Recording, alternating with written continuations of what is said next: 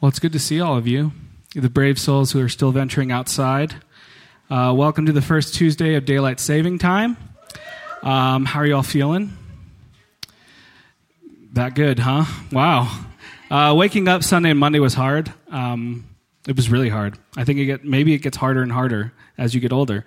Um, waking up today, I was okay, but it's totally worth it. Um, look out, like it's still light outside. We're like halfway done. It's still light outside. It might even still be light outside by the time we're done, especially if I hurry up. Um, my whole being shifts in the time change, and and when um, when winter finally gives way to spring. Uh, like everything changes, which I honestly don't love. Uh, I wish I was just always like this and not so seasonally dependent. Um, but I love the way I feel when the sun is out longer in the evenings. I love the way I feel when, when spring comes back to life, when it starts to rain again. Uh, I walked outside on Monday, Monday morning, um, and it was like dark, and it was it smelled like rain, and my grass was green for some reason, and it just felt like it was the middle of summer, and like even my backyard to me looks completely different if I think it's summertime. Uh, I love it. I love it. I feel great. I feel great tonight, and I hope you do too. But I also, therefore, feel a little bit ambivalent about the topic that we're talking about tonight because it's a heavy one. Like, I finally feel good, and then it's time to talk about the week where we talk about mourning. Um, we're going to talk about those who mourn. We're going to talk about those who, who know loss and grief and suffering, which is all of us to some degree, right? We've all experienced um, loss, we've all experienced suffering. Maybe you've been betrayed by a, a friend or a family member or a significant other. Maybe you know what it feels like to have a job fall out from under you, um, or you're laid off or you're fired. Maybe you know uh, that helpless anguish you feel when your mental or physical health fails you. Maybe you know the agony that seems to never go away when you lose someone that you love. Or the pain that comes from losing yourself to addiction and its, its destructive consequences. We've all experienced some kind of loss and mourning and suffering. And Jesus has something to say about this in his second beatitude. This is Matthew 5, verse 4. It's a long one. Blessed are those who mourn, for they will be comforted. It's not really long. Just because it's a heavy night doesn't mean we can't have a little bit of fun. Don't worry. If you remember from last week, the Beatitudes are uh, the intro to Jesus' Sermon on the Mount, his most complete and longest sermon, where he basically lays out everything that he thinks. And immediately before giving the sermon, again, if you remember last week, Jesus is traveling around um, Israel and healing people left and right. He's drawing a huge crowd following him, and he begins to teach this crowd. He begins speaking to this incredibly diverse crowd made up of Jews and Gentiles, of rich and poor, of incredibly religious people and incredibly not religious people, of upstanding people and people who were outcasts in their society. And to this massive, diverse crowd, made up mostly of people who would never describe themselves as blessed, Jesus pronounces blessings. Blessed are those who mourn, for they will be comforted. Mourn here um, could maybe to our ears today be better described as brokenhearted. It is an active thing, it is a state of being. This is real, deep, active, life defining sadness um, caused by any form of misery physical, emotional, psychological, spiritual, whatever. And this is who Jesus says is blessed. If you remember again from last week, blessed, that word carries a sense of being fortunate, of, of enjoying a kind of divine solidarity. Blessed carries a sense of uh, God is on your side. So blessed are those who mourn, for they will be comforted. Comforted. Even today, this sounds weird. It sounds strange to us, especially when people translate blessed as happy. Happy are they who mourn, for they will be comforted. That just makes all sorts of no sense. So it's weird to us today, and it, was, it would have been even more strange sounding to his audience at the time. It would have been just as jarring as if you remember um, his first statement last week that we looked at. His audience would have thought, okay, blessed are the poor in spirit. No, that doesn't make sense. And now, blessed are those who mourn. Their mourning, their suffering, their pain means that they've done something wrong. The belief of the day is, is reflected in what uh, we find written in the Talmud, which is a, a written record of Jewish oral law and Jewish commentary on the scriptures. And in that, it, it, the Talmud states, there is no death without sin and no suffering without iniquity. What this means is if someone's in mourning, if someone's suffering, it's because of sin. It's because either they sinned or their ancestors sinned. In the end, it was someone's fault, usually your own, that you were in this state of mourning. The idea was so widespread and so largely ubiquitous that even the most common people, like the disciples, just naturally held to this idea. It was so ingrained in the culture. We see in a, in a scene in the book of John, Jesus and the disciples come across a man who uh, they say has been um, blind since he was born. He was born blind. And the disciples immediately ask Jesus, Who sinned, this man or his parents, that he was born blind? Because obviously, if he's blind, clearly someone sinned. So was it him or his parents? And Jesus rejects that notion entirely and says, Neither. The man's suffering is not the consequence of and has no connection to anyone's sin. Now, there are definitely other places um, in the Gospels where Jesus does link specific people suffering to their sins. And then in others, he does what we just saw from that story of John, and he deconstructs any notion of the connection between suffering and sin. Sometimes they're connected, sometimes they're not. All this means is that we can't absolutize um, any relationship between suffering and sin. Just because someone is suffering doesn't mean it's a result of their sin. Jesus is addressing the same idea here in the second beatitude. He's confronting the same idea that suffering means you have sinned by saying, Those who mourn, those who are suffering, are blessed. Like we saw last week, Jesus is still, in just the intro, in just the second statement of his intro, completely turning things upside down. Frederick Bruner writes For the second time, Jesus puts himself on the side of outsiders of those who aren't doing very well, of seeming failures. Similarly, Jesus is legitimizing grief. He's legitimizing grief as an important expression and condition of life. He shows it isn't something necessarily that, that we're just supposed to try to hurry up and fix or cure or hide or run away from in ourselves or from in others. Um, but often it's a fact of reality a fact of reality that doesn't necessarily say anything about what God thinks about that person or their moral standing or their life choices. Jesus is also proclaiming a new reality here now that he has come. The words that he's using, um, blessed are those who mourn, for they will be comforted, he's using those words on purpose. He's alluding back to prophecies about who the Messiah would be from the Old Testament. Jesus is saying, I'm that person that you've been waiting for. And this is what I've come to do comfort those who suffer. And then he backs that up in his actions. Um, like I said earlier, he has literally just been healing tons and tons of people right before he says this, which is, I would think, pretty comforting. Throughout his life, he heals the sick, he heals the blind, he heals the crippled, he raises people from the dead um, which might not be comforting, but he restores the rejected, he restores the downtrodden, he binds up the brokenhearted, he comforts. And so, this is a, a, recurring theme throughout the book of Matthew. In the presence and person of Jesus, a unique comfort to human suffering is found. In the presence and person of Jesus, a unique comfort to human suffering is found.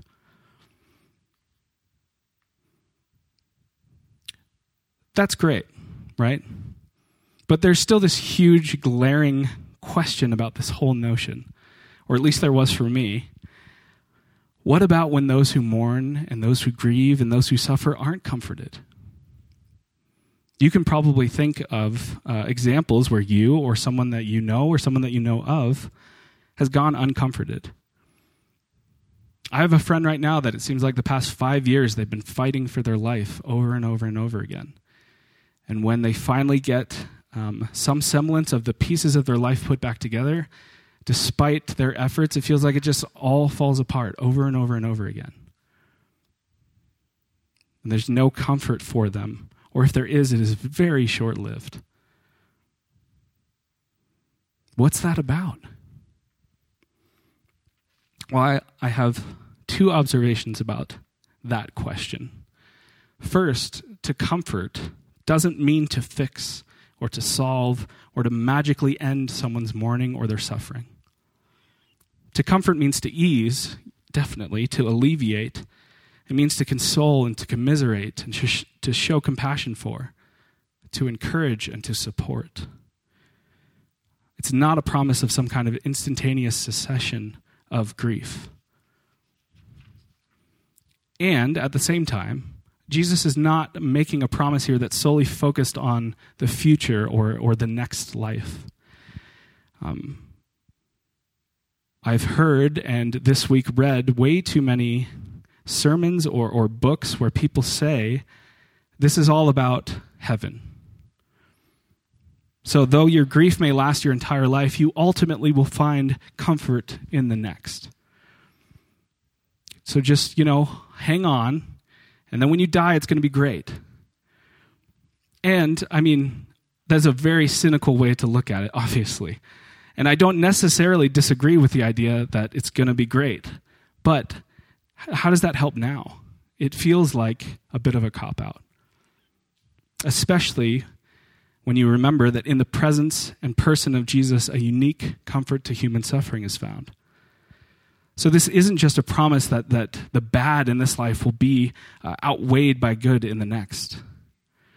It also, Jesus isn't offering some sort of scientific axiom or mathematical proof as statement of fact that's just held out there for us to mentally ascend to. Jesus is making a promise that calls for belief from us that calls for some kind of trust, that calls for some kind of relationship. As Edward Schweizer writes, Jesus' promise becomes true for whoever will let Jesus tell them that in this very moment, God is becoming reality.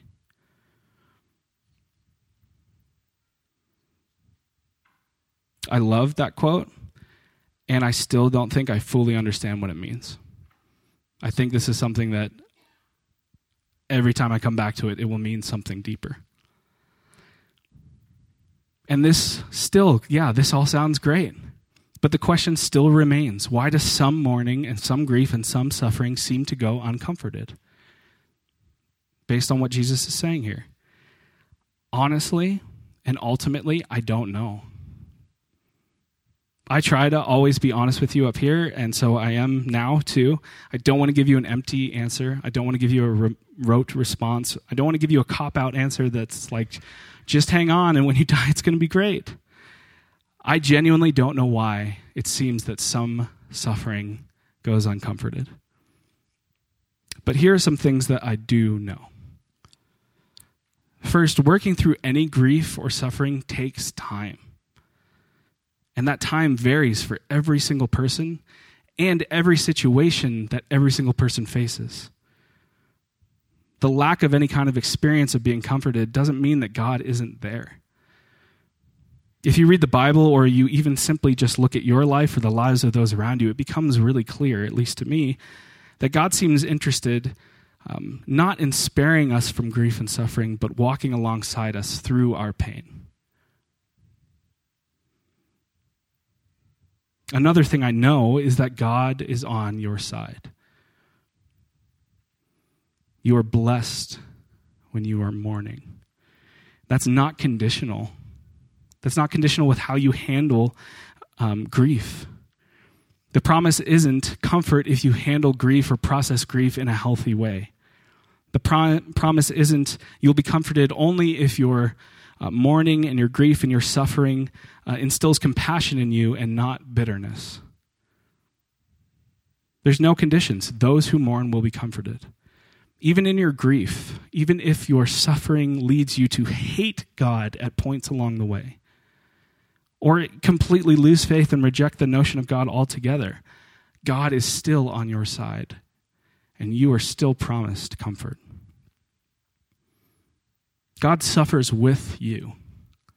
I think one of the most compelling things to me about Christianity is that it points to and reveals a God who suffers.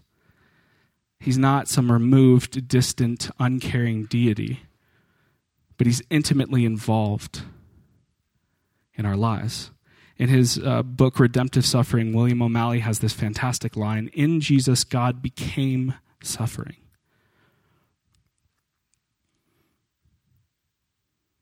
This is why I think that in Jesus, unique comfort to suffering is also found. Those who have suffered are able to have compassion. Compassion literally means to suffer with. Those who have suffered are able to suffer with those who are now suffering. There's something so, so powerful when, in the midst of your pain and darkness, someone can say to you, I know exactly how you feel, because they've suffered the same way. They can hold you, they can embrace you, and simply say, I get it. And there's a deep connection that's there. You trust what they have to say because you know that they feel how you feel, especially in those moments where you feel like no one understands you because no one has gone through this grief or this suffering. Along comes someone who, who has suffered. They know what you're going through in ways that no one else can.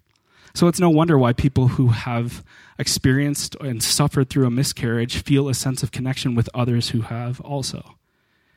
It's not a mystery why foster and adoptive parents tend to look for and bond to other foster and adoptive parents. There's a unique kind of mourning that takes place in that endeavor. People who have been through a divorce feel more comfortable with others who have also.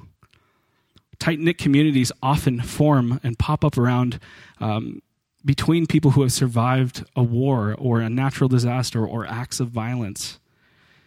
People who have survived trauma or assault um, or addiction are more likely to open up to fellow survivors and fellow addicts the ways that you have suffered, especially when, when processed in a healthy way, lead to compassion for those who are suffering in similar ways because you understand what they're going through in a way that no one else can.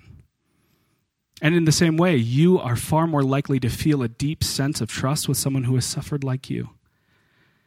Because, again, their suffering allows them to understand you, to be there with you in your pain to, quite literally, comfort you. Jesus can offer comfort because he has suffered. God suffers with you, God is on your side. So, what do we do with all of this? That was like just a bunch of thoughts, and we could keep talking about suffering and God and what we're supposed to do with it forever. What's the too long didn't read version here? Two things to close tonight. The message to those who are mourning, those who are suffering, is that in the person of Jesus, a unique comfort to human suffering is found, and He is on your side. You matter. Your pain matters. He loves you, and we love you, and you are not alone. To those of us who right now are not in a state of mourning, are not suffering, are not experiencing loss, it's up to us to prove that what I just said is true. Again, if a unique comfort to human suffering is found in the person of Jesus, then we need to take seriously our call to be the body of Christ to the world and to be Jesus to those in mourning. N.T. Wright makes a really puts a really fine point on this, writing, Blessed are the mourners, they shall be comforted. How will the mourners believe that if we are not God's agents in bringing that comfort? So, chances are we've experienced some suffering, some mourning, some grief in our lives along the way. We need to um, leverage those experiences to have compassion for the people that are suffering. We need to compassionately move toward them, to sit with them in their pain, to communicate that we understand, that we get it, that we're here. We need to resist the urge to avoid or abandon people in their pain, or to jump in and try to fix or solve someone's pain and suffering. Instead, we need to be with them in solidarity in what they're going through. We need to comfort those who mourn. Blessed are those who mourn, for they will be comforted. Fortunate are those who mourn, for they will be comforted, and God is on their side. Will you pray with me?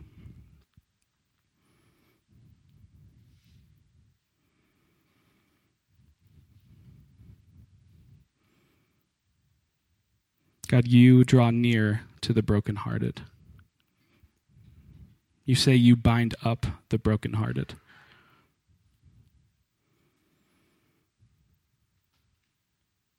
And God, we know from experience that sometimes from our from our perception, you take your sweet time in doing that. And maybe we'll know why someday, and maybe we never will. But God, I pray that in the midst of waiting for comfort, from divine comfort, that we can be a glimpse of or a conduit for that divine comfort to the people around us who are suffering. That we can literally be your representatives to reduce suffering and increase joy. To bless people who are mourning by offering them the comfort that you promise them.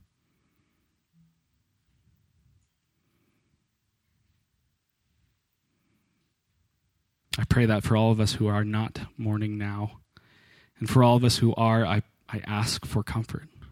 I ask for reprieve. And I ask that those experiences would instill in us greater compassion for others, that we may use what we've gone through that was negative or painful or bad or even evil and turn it around for good for others. God, thank you for this place and these people. Thank you for the love and grace that they reflect to me and to each other so clearly. We love you, God. Amen.